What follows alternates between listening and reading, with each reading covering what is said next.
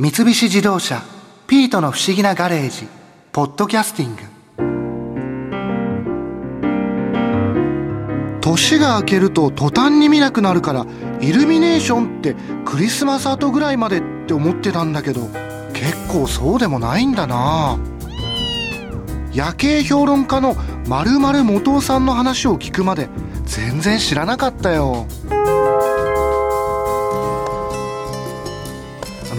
丸々さんイルミネーションって聞くと、はい、クリスマスとかの時期のイメージがあるんですけど、うん、今からでも間に合うっていうか見れるイルミネーションってあるんですか？いやいや実はねやっぱりこう今からでも間に合うというか逆に今の方がいいと。今の方がいい？そう。実は最近はもうあのクリスマスイルミネーションという言い方よりはもうウィンターイルミネーションいわゆる冬の間楽しめるっていうイルミネーションっていうのが全国各地増えているんですね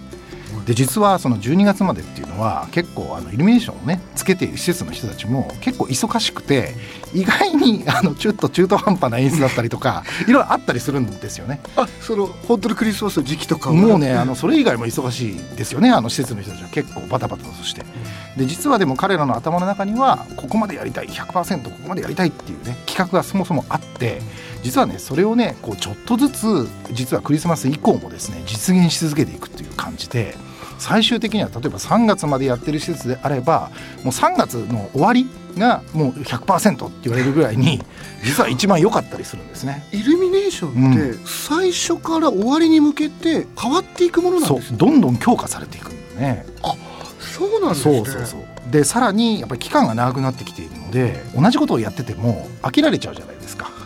だから1月とか2月になってくるといわゆるこう12月の演出にプラス今度新しいものを加えていこうとかいうことで、まあ、施設も結構頑張ってるんだよね。ですからもうイルミネーションはもう3月までやってる施設であれば3月に行けっていうぐらいの、えー、もうそのぐらい後半を目指した方がいいと思うし逆に1月に行った人はもう一回3月に行くとまたこう全然違う楽しみ方ができるんだよね。まさにイルミネーションはこれからでしょうっていう。そうなんですね。そうそうそうそうだから例えばこう車でこうドライブがてらこうイルミネーション見に行ったりとかっていうので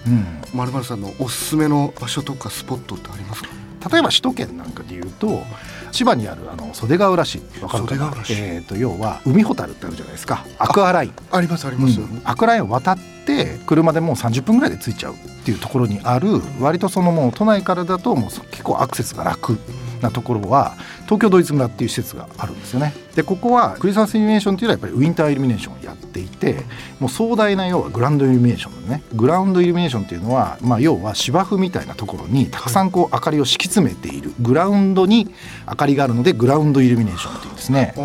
でその中にこうなんていうかな歩道がね整備されていて、はい、今年はね 3D イルミネーションっていう言い方をしていて まあ簡単に言うと平面的にそのイルミネーションを装飾してるんだけれども歩いていくと家々のそのイルミネーションで描かれた絵がですね立ち上がって見えるっていうちょっとこう騙し絵的な感じになってるっていうね。でさらにこう観覧車があってね一番奥に。観覧車のゴンドラに乗るとさらにその立体的に絵が浮かび上がってで向こう側にね横浜の夜景が見えるんだよね。はあ、結構凝った演出というか。そう。日本はねイルミネーション今戦国時代だから戦国時代。戦国時代ですよ。もう集客の競い合いでもう戦国時代だから。だからもう A という施設がここまで例えば 3D イルミネーションやったらもう私たちは今度は 4D やろうじゃないけど でもそのぐらいみんなねあらゆる施設を期間中見に行ってもう自分たちの方をよりこういいものを作ろうっていうふうにもう集客も競い合ってるんだ。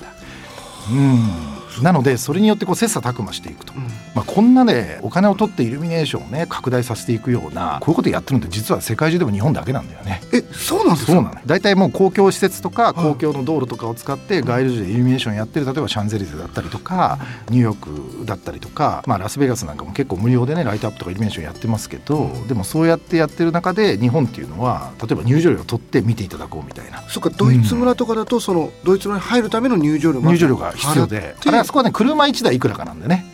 車に例えば4人乗ってたら4人でその入場料が分割すればいいわけだから1人当たり安くなるでしょ？車1台分 ,1 台分でなんだよね。でねさらにあのクリスマスの時には1台当たりの入場料高いんだけど あのこのぐらいの時期になってくるとちょっと安くなるんだよ。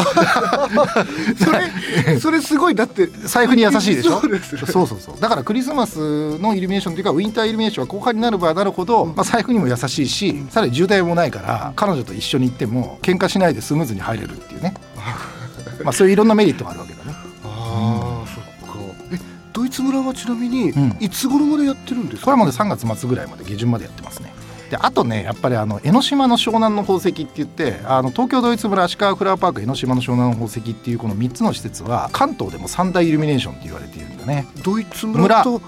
足利フラワーパークこれ栃木県ですね、はい。それから江ノ島の湘南の宝石っていうイベントなんだけれどもこれは江ノ島でやってるやつなんですね。はい、で江ノ島はね後半になってくると単なるイルミネーションだけじゃなくてよくあのクラブとかにあるこうミラーボールとかあるじゃないですか。はい、あの回るあそうそう。ああいうものが樹木の中とかにたくさんこう展示されてというか配置されて演出されてねキラキラとねこう星が回るような感じになってたりとか。どういう状況だミラーボールが？ミラーボールに明かりが当たっうんてそれが周りの樹木とかにその光のなんていうの天使のような光が周りにきらめくみたいな感じでいわゆるこうイルミネーションの直接的な光源だけじゃなくってそういった反射された薄いそのなんていうのかな光みたいなものが無数にこう回るっていうねなんかねそういうちょっと幻想的な世界観があるんですね。じゃあ見てる時にもいろいろどんどんどんどん変わっていくっていう感じ、見てる時にも変わりますよね。ちょっと動きがやっぱりあるから。でさらにこう展望灯台に登ってそれを見下ろすっていうことももちろんできるわけで。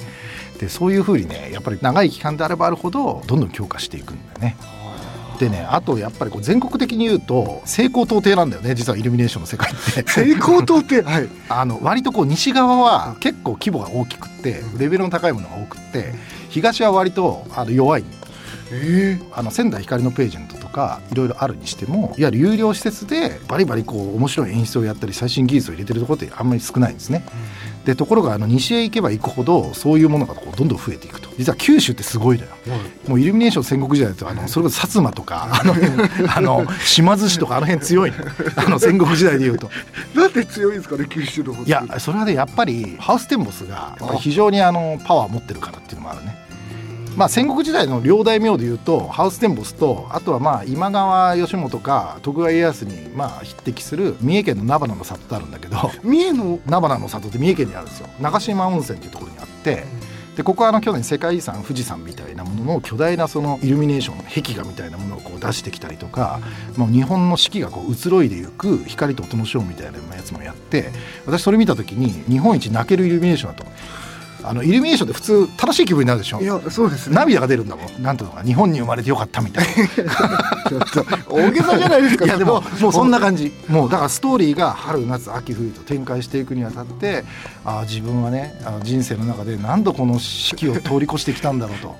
ねそういうふうになるのよ。イルミネーションですよね。そうそう。それがイルミネーションは卓越した技術を使っていくと自然に近づくのよ本物の自然を見ているようなところまで実は技術っていくのね。でそれのもういわゆる最高峰がもういわゆる菜花の里っていうところだったわけで。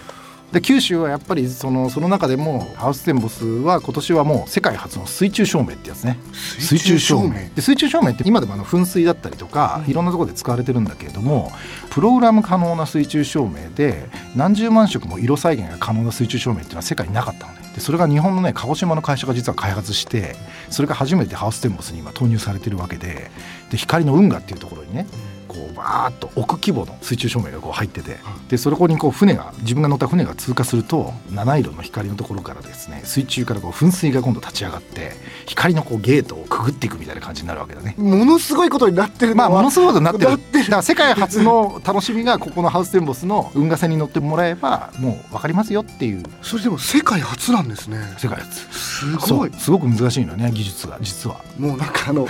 あのイルミネーションっていううん。世界は今まで思ってたものとはもう全然違うものにもうだから本当にあの世界に誇るエンターテインメントに要はなってるんだよね。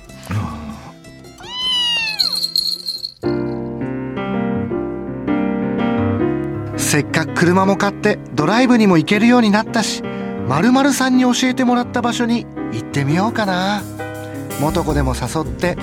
あピートも行くか。猫は興味なしか。そりゃそうだな。